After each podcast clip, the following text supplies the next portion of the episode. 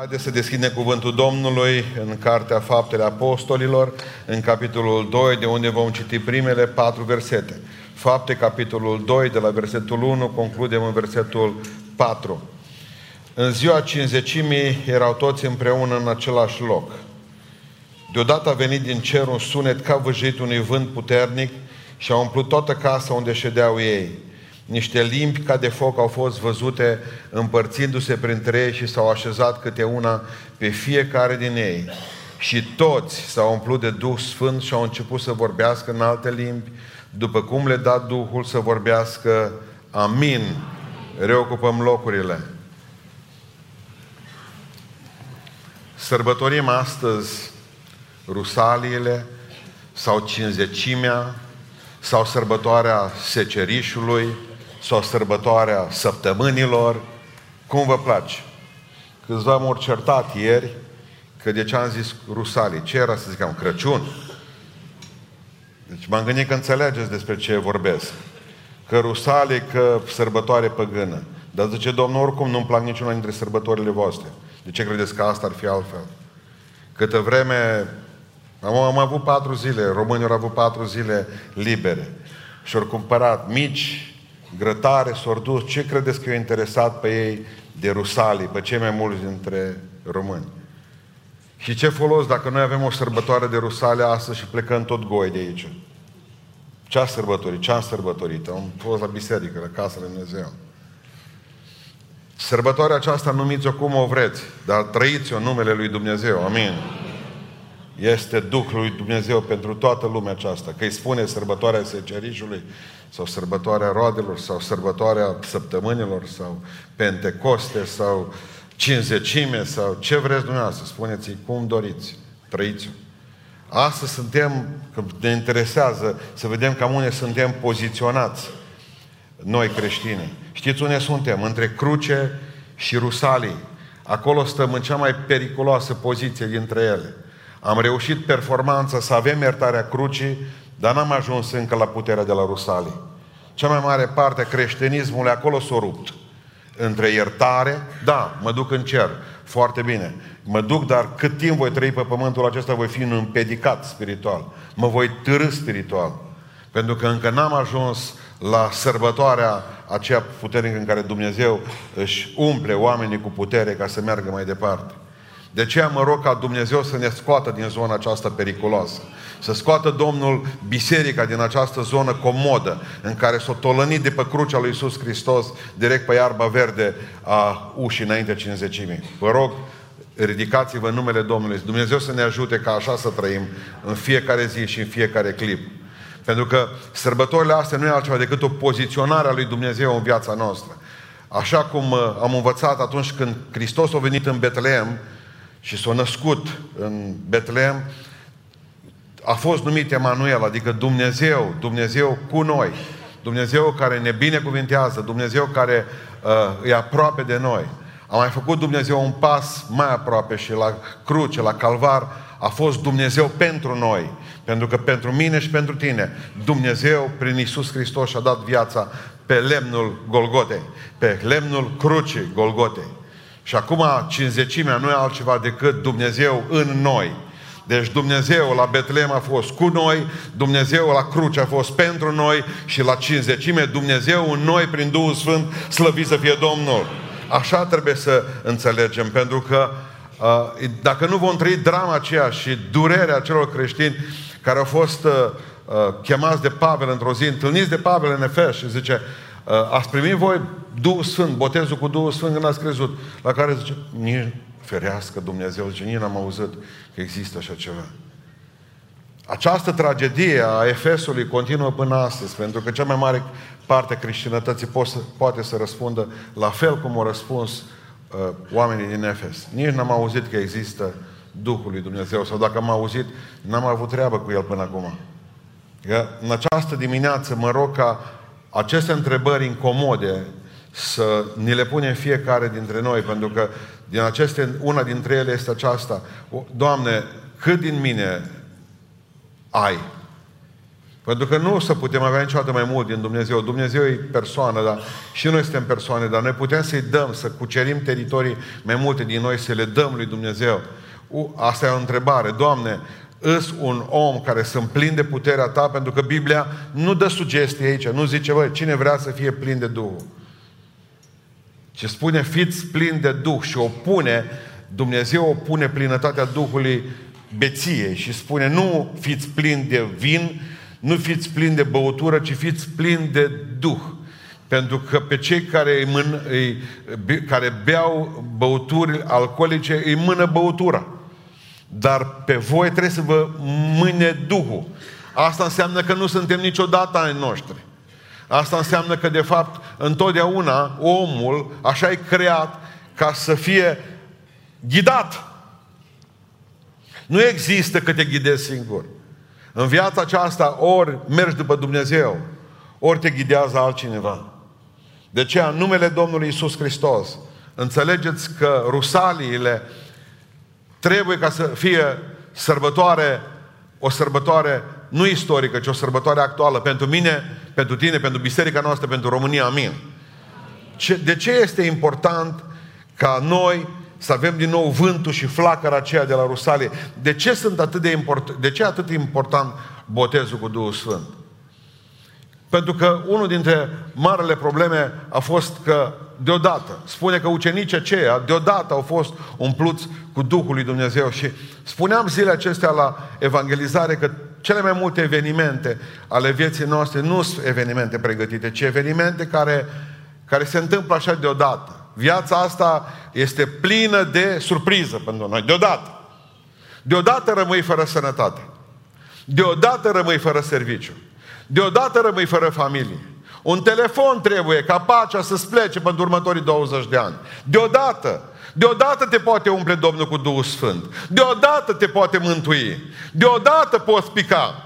Deodată poți rămâne lângă Dumnezeu. Deodată toate evenimentele mari ale vieții noastre se întâmplă fără pregătire. Cum aș putea să mă pregătesc de Rusalii? Cum aș putea să mă pregătesc ca să am și eu puterea asta a lui Dumnezeu? Știți, cu cât faci mai multe exerciții, cu atâta vei vedea că Dumnezeu se depărtează de tine. Și știți din ce cauză? Pentru că Dumnezeu nostru nu e numai un Dumnezeu al surprizelor, dar e un Dumnezeu mereu al noului și vrea ca, vrea ca tu să ai o inimă deschisă tot timpul pentru El. Bun, deodată, noi știm că avem evangelizare, știam pe vremuri, o săptămână pe an. Știm că o dată pe an trebuie să facem stăruință și ne pregătim pentru asta. Știm că o dată pe an, știm că o dată pe lună luăm cina și ne pregătim pentru asta. Dar Dumnezeu nu vrea să fim oameni aceștia. Dumnezeu vrea ca să fim oameni pregătiți în fiecare clipă și în fiecare zi. Pentru că Dumnezeu vrea să facă cu tine lucruri ciudate, frumoase. Pentru aceasta are nevoie de o inimă deschisă. Oricum vrei tu, Doamne. Când vrei tu, Doamne. Lasă robul tău să fie tot timpul pregătit ca să pot, pot să spun, vorbește-mi, Doamne. Mustră-mă, Doamne, ridică-mă, Doamne, curățește-mă, Doamne, trimite-mă, Doamne. Aici sunt. Puterea de la Rusalii. Ce-o fi cu ea? De ce e atât de important să avem această putere de la Rusalii? Pentru că puterea aceasta este puterea de a mărturisi Puterea de a mărturisi pe Dumnezeu și marele lui lucrări care le-a făcut cu noi.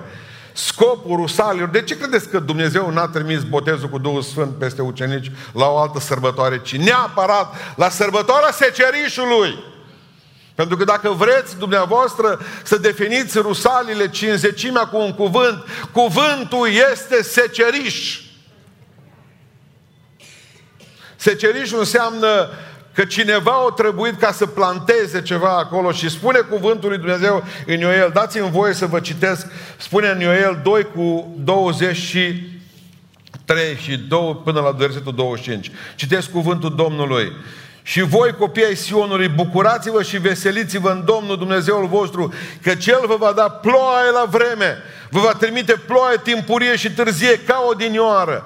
Ariile se vor umplea de grâu, vor geme tocitoarele și teascul de muși de unde lemn și vă voi răsplăti pentru anii pe care vi vor mânca toate lăcustele din lumea aceasta, zice Domnul. Vă voi da ploaie timpurie și ploaie târzie. Iubiților, pentru recoltă, două lucruri sunt necesare.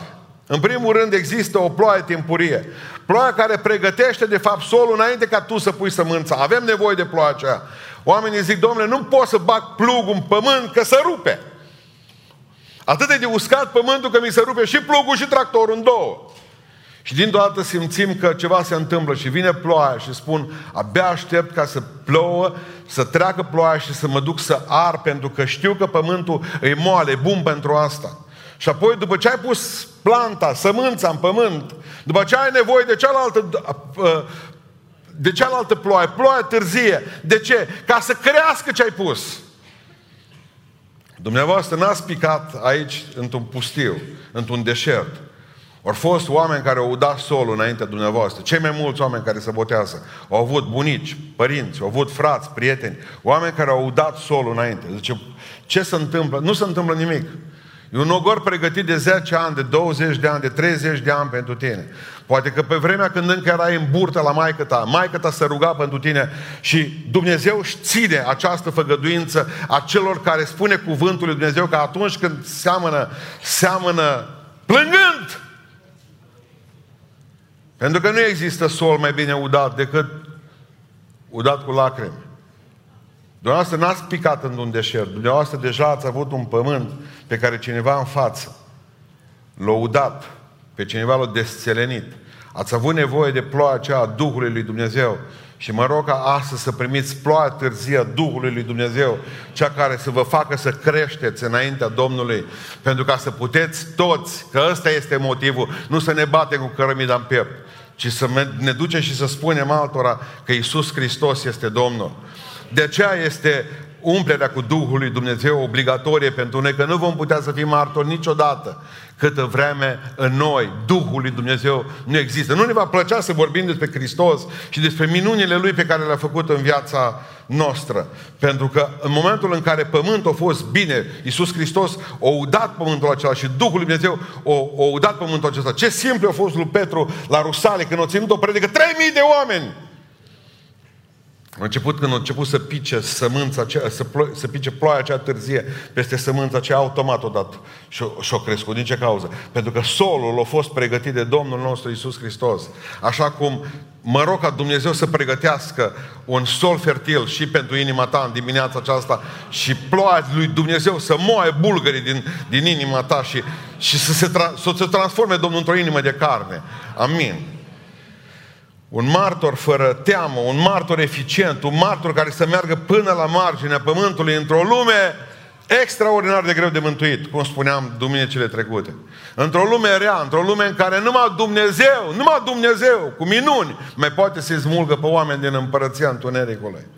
Într-o lume ciudată, într-o lume în care într-o lume în care, care nu mai are nevoie de Dumnezeu și culmea că l-au luat pe Dumnezeu din viața lor și au pus altceva acolo.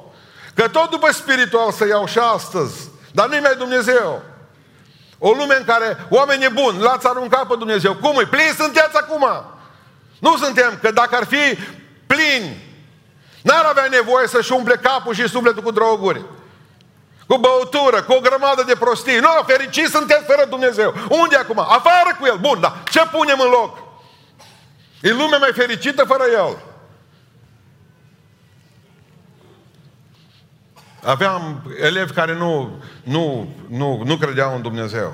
Dar dacă am întrebat, și, și astăzi mulți dintre ăștia îi vedeți pe aici până uh, orașele astea României. Da, domnule, ei sunt moderni, ei, dar ei nu au treabă cu Dumnezeu. Dumnezeu trebuie să plece. Nu au avut, nu, nu l-au simțit, nu au simțit arsura niciodată. Dumnezeul lor numai atâta știu că nu există și dacă nu există la ei, nu trebuie să mai fie nici la noi și îi incomodăm. Că așa scria cineva aseară. Rusalii egal, ia sărbătoare în care niște tipi obraznici o să spună altora că n-au botezul cu Duhul Sfânt. Exact o să spun asta. Exact lucrul ăsta să spun. Sărbătoare pentru obraznici. România are nevoie de Duhul lui Dumnezeu. România nu are nevoie de aur, că oricum nu știe ce să facă cu acolo, de la ruși. România nu are nevoie, nu are nevoie de nimic în afară de Dumnezeu. Ne lipsește exact lucrul cel mai important. O lume bajocoritoare. Arată-mi pe Dumnezeu. Unde e Dumnezeu? Îmi spuneau studenții unde e Dumnezeu la tine? Unde e Dumnezeu? Hai să-L vedem. Arată-mi El. Arată-mi pe Dumnezeu din tine. Atunci o să-ți arate pe Dumnezeu din mine. Când o să-mi arăți tu omul din tine. Tu nici om nu ești. Ce Dumnezeu vrea să-ți arată? Bun, l-ați trântit pe Dumnezeu deoparte. Fiți oameni fără El. Biserica tace, nimeni nu zice nimic. Trăim în prigoana asta pe care o vedeți zilnic la televizor, în care copiii noștri vor trebui să crească, biserica e tăcută. Dacă nu vom vorbi noi, atunci cine?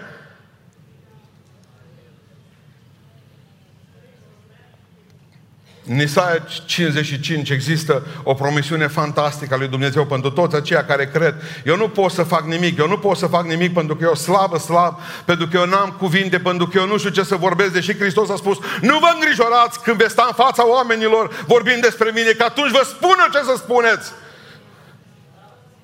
Există o promisiune incredibilă, spune cuvântul meu, zice Domnul, în Isaia 55. Cuvântul meu nu se întoarce la mine fără Vorbește numai că Dumnezeu sunt convins că se va ocupa de restul. Spune oamenilor, uite, am o problemă. Vreau să vorbesc despre Dumnezeu din mine și vă garantez că veți avea succes. Nu anul acesta, poate anul viitor, poate peste 2 ani, peste 5 ani de zile. Dar sămânța pe care tu o plantezi astăzi va crește pentru că vine Domnul și o udă.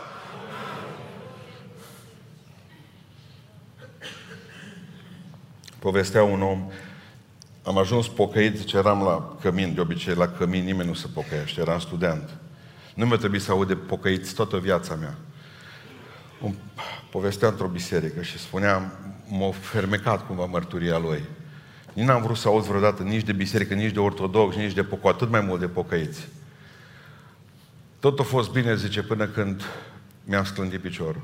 Nu mai puteam merge la curs, stăteam în pat, atunci a venit pocăitul la mine. În fiecare seară mergea la curs de dimineață până seara și seara venea praf de obosit. Venea la mine la pat și spunea, hai să-ți povestesc ce am făcut astăzi. Lua fiecare curs, mi-l dicta, îmi povestea despre ce trebuie să facem. Zece zile, tot ce am învățat, au venit și mi-a spus. Mi-au adus apă minerală, mi-au adus pufuleț, tot ce mi-a trebuit. Nu a zis nimic, hai că vreau să... Nici nu știu, și acum ascultați frumusețea, nici nu știu, zice, când l-am întrebat, n-aș putea să vin și eu cu tine la biserică duminica viitoare. Dar nu mi-a spus nimic, absolut n-a vorbit cu mine nimic de Dumnezeu, dar absolut nimic. Pentru că știa că în momentul în care vorbește de Dumnezeu sar în sus. Dar 10 zile a fost lângă mine și m-a ajutat să trec peste hopul acela, că nimeni din facultate nu a făcut-o. Când m-am dus cu el la biserică, o singură dată, prima dată în viața mea, la prima predică am căzut jos înaintea lui Dumnezeu și m-am întors la el. Tot ne frământăm ce predici o să ținem, dar faceți ceva, probabil.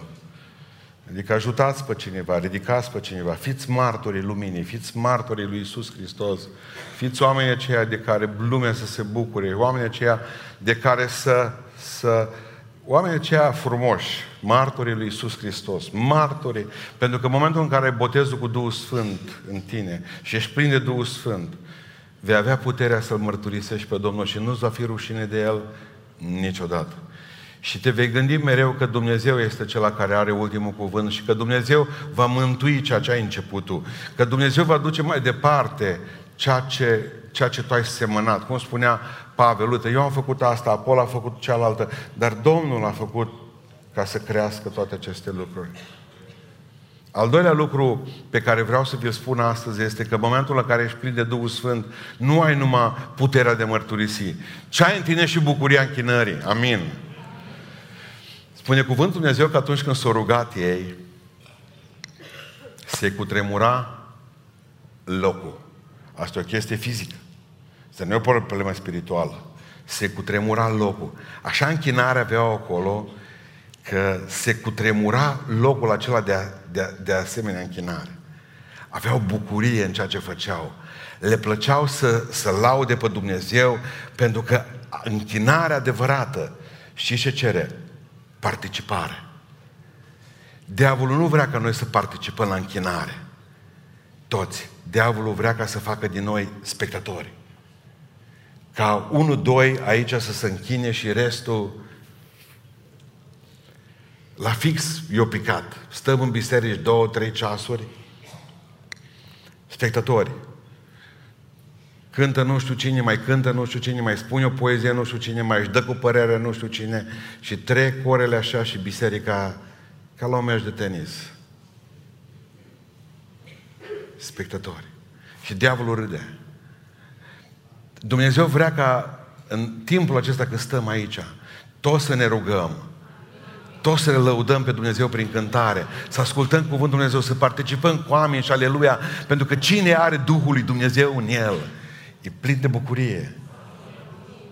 Cum, cum vi se pare, nu vi se pare atât de ciudat că avem oameni care spun, domnule, vin, buc- vin și ne spun nouă că uh, Domnul s-a atins de și o botezat cu Duhul Sfânt și din clipa aceea nu mai zâmbit în viața lor până au murit. Tot triși și încruntați. Cum adică vii să spui că ai avut o experiență tulburătoare în care stor două cămăși pe tine și de atunci tu nu te mai bucuri, tu nu mai cânți? Ce botez cu Duhul Sfânt aveți voi care vă butonați telefoanele mobile în timp ce noi cântăm? Fugiți de aici, mă! Nu vorbiți prostii. Dar nu huliți Duhul lui Dumnezeu. Voi vorbiți unii cu alții, nu știu ce, povești. Oameni buni, voi te botezați cu Duhul Sfânt. Dar ce trebuie să vă spună cineva ca să ne închinăm, să...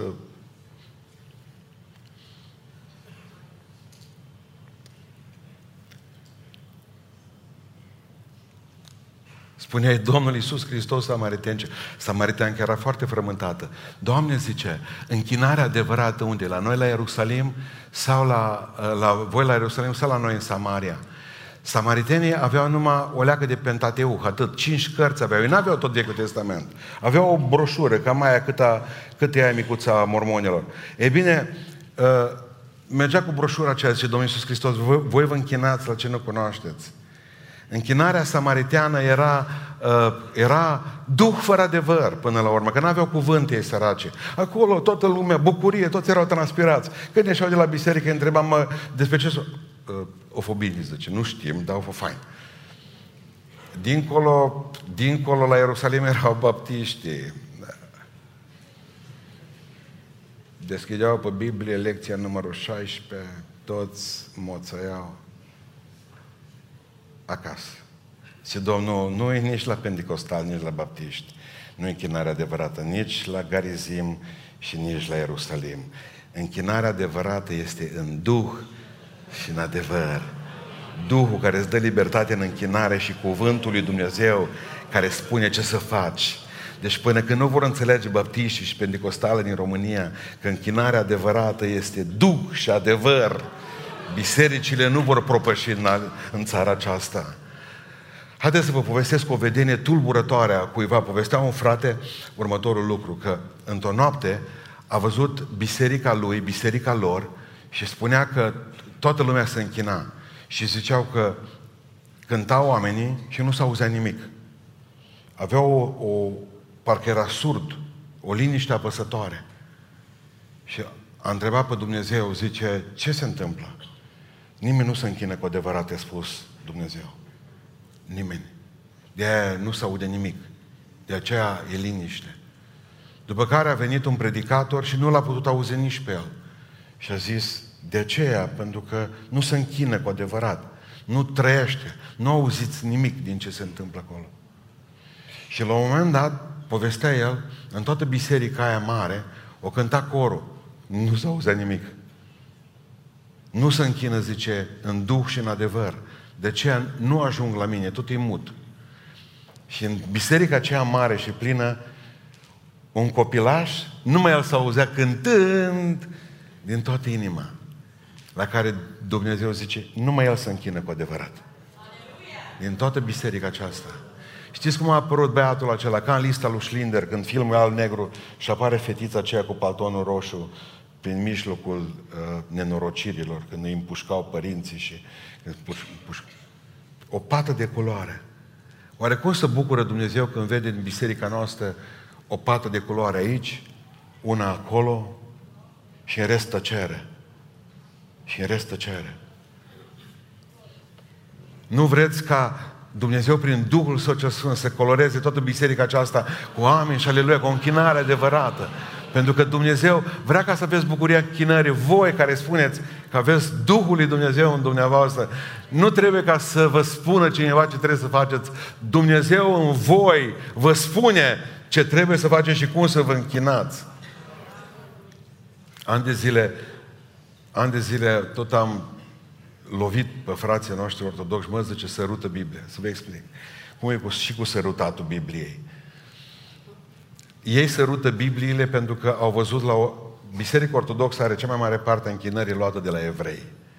Evreii, atâta evlave aveau pentru sulurile lui Dumnezeu, pentru uh, cărțile lui Dumnezeu, pentru Biblie, încât niciodată, când rabinii citesc din Tora, nu o citesc înainte fără să sărute. Ca semn de reverență. Aici este Dumnezeu, sărutați pe Fiul ca să nu se mânie. Noi nu sărutăm. Ei, le-am spus, ei sărută Biblia și nu o citesc. Noi am citit-o și n-am mai sărutat-o. Acum nici nu o sărutăm noi, nici nu o citim. Am ajuns la concluzia aceasta, ascultați-mă, eu vorbesc ca voi să înțelegeți, nu altceva. Am ajuns la concluzia aceasta că nu mai citim nici mecanic și nu mai avem respect față de ea. E cuvântul lui Dumnezeu. Când o să mori, când o să pleci de aici, zice Adi, prin valea umbrei morții, nu o să cer să citească cineva scrierile lui Marx. Nu. Nici să te uiți pe un blog, să vezi ce știri. Când o să pleci din locul acesta, îți garantez că nu te mai interesează nici să-ți faci un selfie pentru Facebook.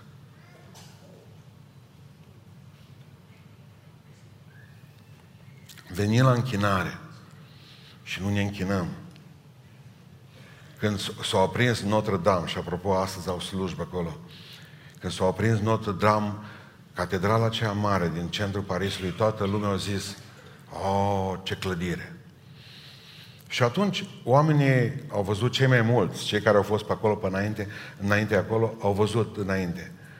Îs ceva, îs ceva ciudat în jur și oamenii ziceau ceva idolesc, gargui, ați văzut gargui. Gargui sunt niște statui, statuete urâte, care sunt pe marginile bisericilor gotice. Au și un rol, nu numai decorativ, sunt niște animale ciudate, șopârle cu cap de om sau, uh, uh, eu știu, oameni cu cap de pasăre, dar urâți, urâți.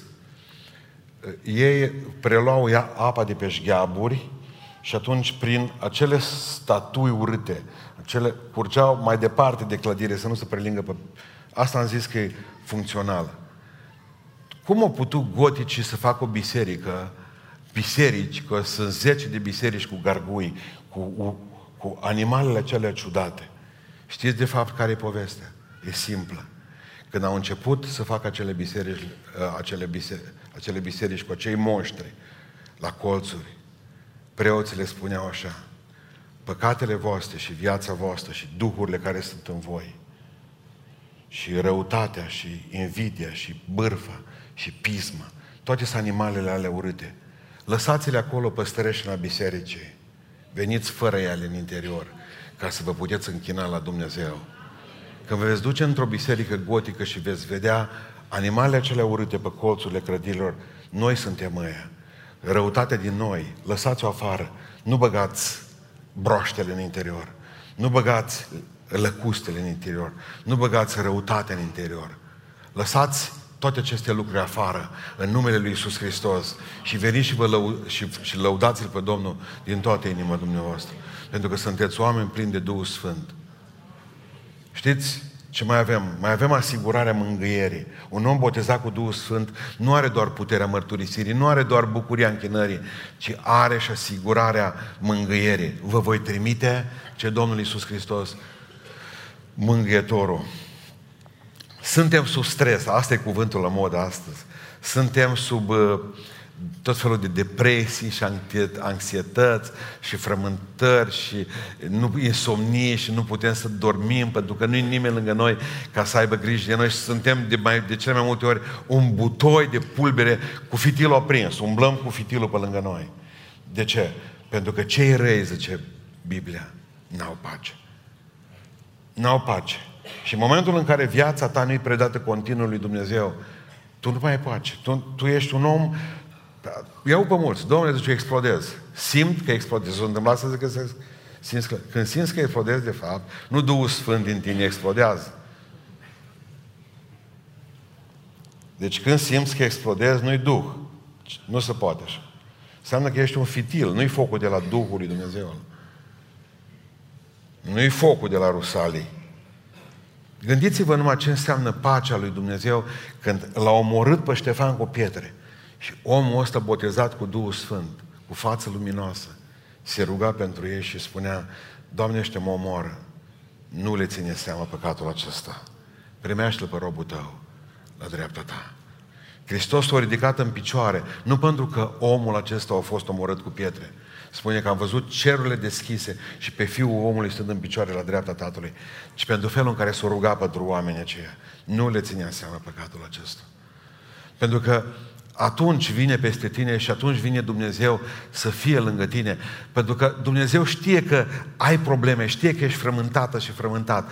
Duhul lui Dumnezeu vine lângă tine și te mângâie în întristările tale, în frământările tale, în amărăciunile tale, în problemele tale, pentru că Dumnezeu e lângă tine. Dumnezeu vrea să fie lângă tine. Iov, în capitolul 2, spune versetul 13, când s-au dus Uh, prietenii la el, când au auzit, mă, eu murit toți pruncii, eu și-a pierdut toată averea, și-a pierdut sănătatea, e certat cu nevastă sa, stă pe, stă pe o grămadă de gunoi. Zice că au venit prietenii lui la el, s-au, s-au, făcut uh, cerc în jurul lui și zice că timp de șapte zile nimeni nu vorbi nimic cu el pentru că vedeau cât de mare îi este durerea. Ăștia sunt oamenii care ne înconjoară. Un cuvânt bun ne spun, mă. Stau și să uite la noi. Făceau calcule. Așa nu mai duce mult ăsta. Păi, da, Dumnezeu nu vrea să fie ca și prietenii lui Iov. Dumnezeu vrea să spună, ți-am trimis mângâietorul, care atunci când nu te mângâie nimeni, când nu te ridică nimeni, să fie cineva care să te ridice de aici, din interior, ca să poți să te duci mai departe. De atâtea ori te-a bătut Dumnezeu pe umăr și anul ăsta și a spus, hai că poți. De atâtea ori Dumnezeu te-a ridicat și anul acesta și a spus, hai că poți. De atâtea ori când n-am mai putut, El a spus, hai că poți. Am așteptat și am făcut paianjeni ca să ne sune cineva, să spună că, uite, sunt alături de tine în durerea aceasta. Oamenii ne pot uita și nu-i certați. Oamenii au problemele lor și fiecare își vede doar durerea lor și durerea lui. Fiecare își vede frământarea lui. Dar Dumnezeu în această dimineață te asigură că Duhul Său cel Sfânt este care în tine, e mângâietorul tău. Vin probleme peste noi. Citeam istoria unei femei, uh, Marga, uh, Geraldine Singleton, în 1994. Face cancer la sân. îi taie amândoi sânii. 8 ani mai târziu face tumoare pe creier. E operată, reușește să scape și de tumoare de pe creier. Îi se aprinde casa un an de zile mai târziu. Îi arde toată casa. Să mută într-o garsonieră pusă la dispoziție de către statul american. Îi moare trei frați, o soră și doi frați, îi moare într-un accident de mașină. Și spunea toate astea în 10 ani. În 10 ani am fost mai mult prin spitale, în 10 ani am fost mai mult pe la morgă, în 10 ani de zile am plâns și am purtat straie cernite pe mine. Astăzi, Femeia aceasta fără sâni, operată și de tumoare pe creier, care a pierdut și casă, și familie, și o grămadă, în fiecare zi este într-un spital de oncologie din Atlanta. De dimineața până seara nu face altceva decât să întărească pe oameni care vin și spun mai greu decât atât nu se poate. Și spunea cele mai mari binecuvântări le-am avut în toți anii aceștia când slujesc pe Dumnezeu și spunea acum mai frumos, când fac ceea ce Duhul lui Dumnezeu împreună cu mine face, lucrarea de mângâiere în inimile celor oameni fără speranță și fără bucurie și fără putere. Și, zici, și zicea aia, cred că Dumnezeu, sunt convinsă că Dumnezeu m-a trecut prin toate aceste suferințe, prin toate aceste examene îngrozitoare ale vieții, ca să pot să spun din experiența mea, acelor femei, acelor bărbați care sunt acolo cu Domnul se poate. Puteți avea biruință. Zice, la atâția oameni în momentul în care le arat rezultatele mele de la analize, ce cancer am avut și cum Dumnezeu m-a scăpat de el. Inoculez speranță în ei că n-ar putea să o facă nimeni, că numai cine a trecut pe acolo știe. Dumneavoastră aveți povestea dumneavoastră, cum Dumnezeu v-a scos din nenorocire. Spuneți o poveste aceea. Spuneți-o cu Dumnezeu, spuneți altora cum Dumnezeu v-a vindecat. Spuneți altora, mărturisiți-vă uh, uh, victoriile lui Dumnezeu în casa voastră, cum Dumnezeu a pus pace între tine și soție, cum Dumnezeu ți-a întors fiul când nu mai credea că va mai putea să mai fie vreo izbândă. Povestiți-vă povestea aceasta, puterea de a mărturisi, puterea uh, de a vă închina și bucurie, asigurarea acestei mângâieri. Mângâiați pe alții cu cuvintele acestea. Fiți un Barnaba, un fiu al mângâierii. Vă dă Duhul lui Dumnezeu și puterea aceasta o, în, în, a, a comunicării sau o eficiență, pot să spun, a, a comunicării. O să vă spun ce important este botezul cu Duhul Sfânt în comunicarea cu Dumnezeu. Spune la un moment dat în Romani 8 cu 26 și tot astfel, și Duhul ne ajută în slăbiciunea noastră, căci nu știm cum să ne rugăm. Nu știm cum să ne rugăm. Dar acum ascultați. Dar însuși Duhul mijlocește pentru noi înaintea Tatălui cu suspine negrăite. Bun. Citim mai departe. 1 Corinteni 14, versetul 2.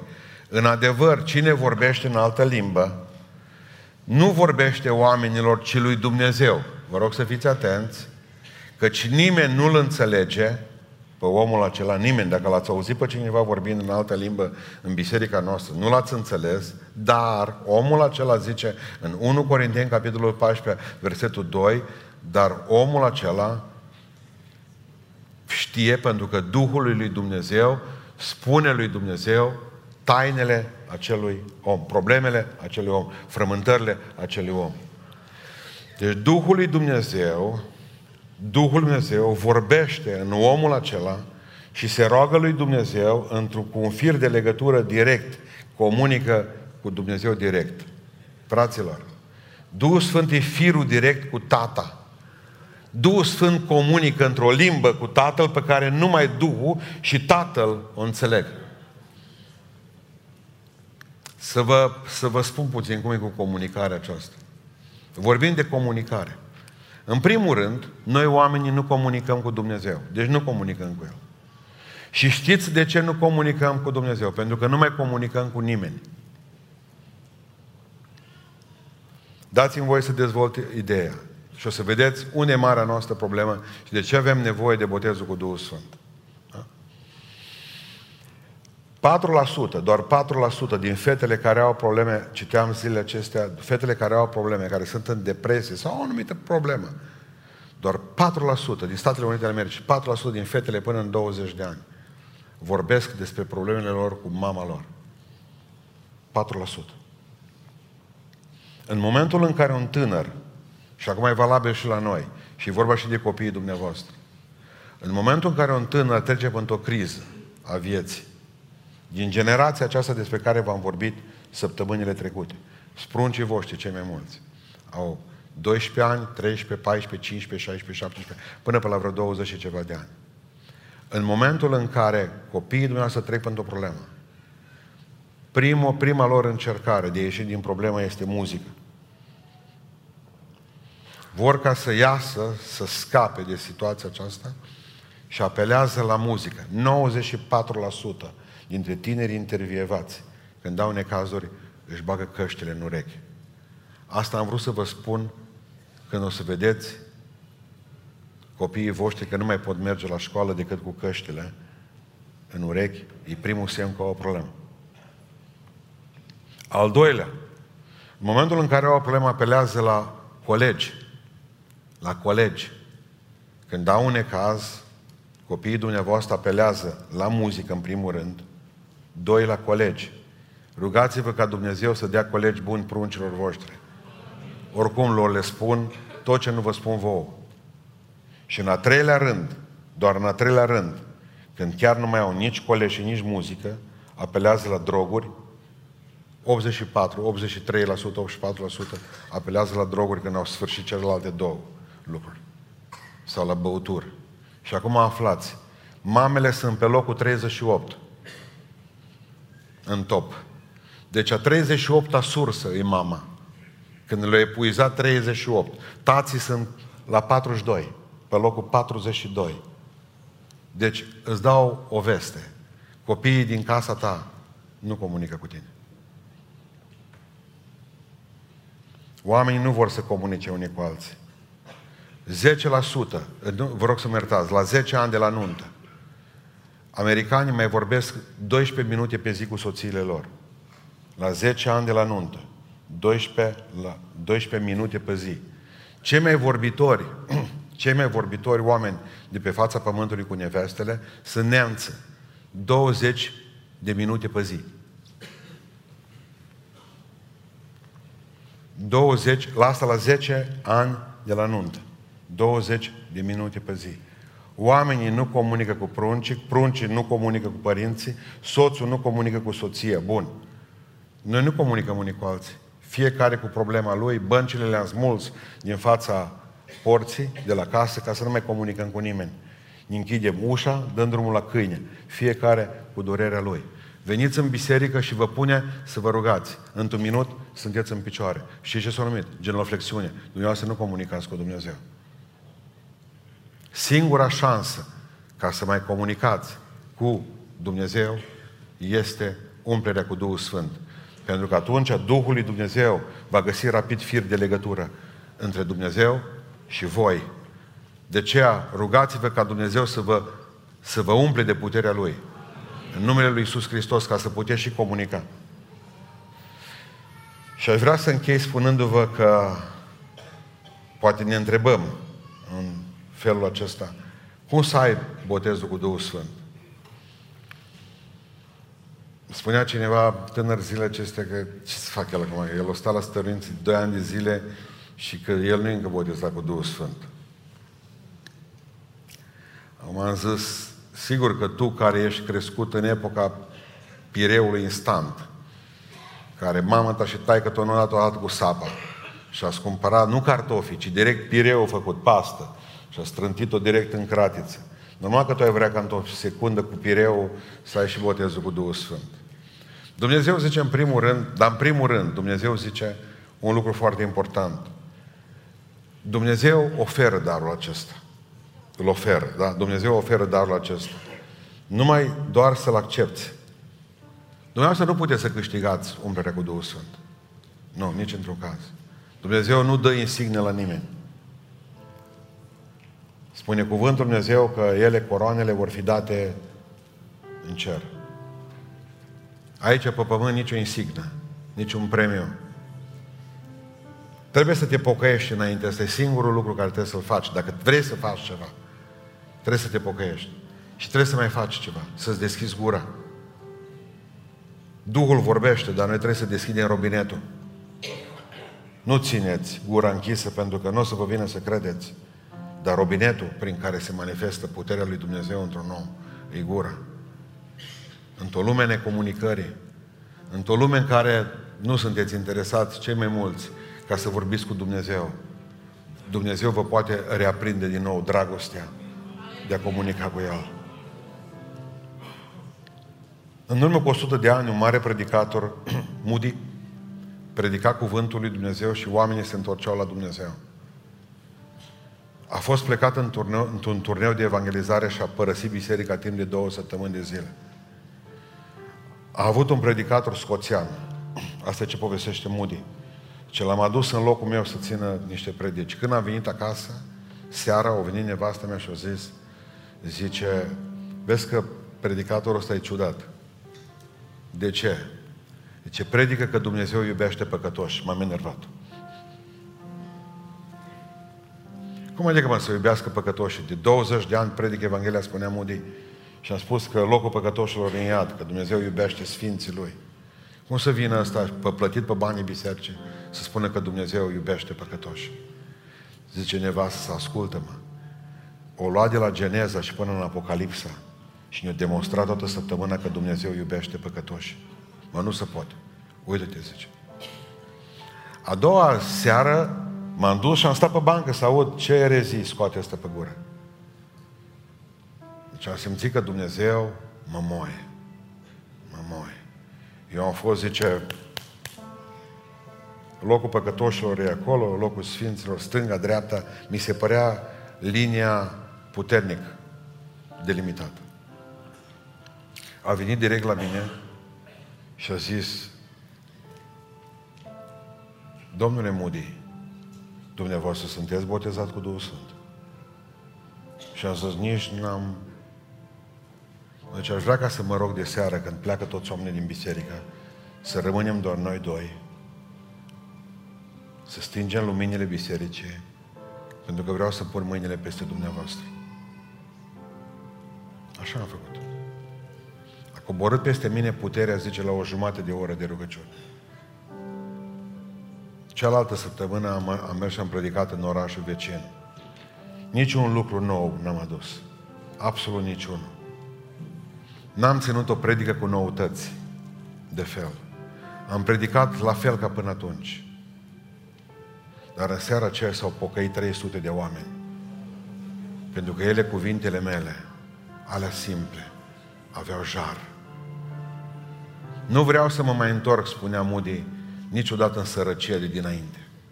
Vreau ca să predic pe Dumnezeu cu puterea Duhului lui Dumnezeu până când voi pleca de pe pământul acesta. Ce trebuie să faci? Trebuie doar să spui, sunt aici. Vânt și foc, nu-i suficient Dumnezeu cu tine, nu-i suficient Dumnezeu pentru tine. Trebuie să fie și Dumnezeu în tine. L-a ținut-o static destul pe Duhul lui Dumnezeu. Coborâți-l din camera Duhului în camera sufletului. Dați-i și chele de la, de la camera trupului. Duhule Sfinte, vină și ați în proprietate. Întreaga casă.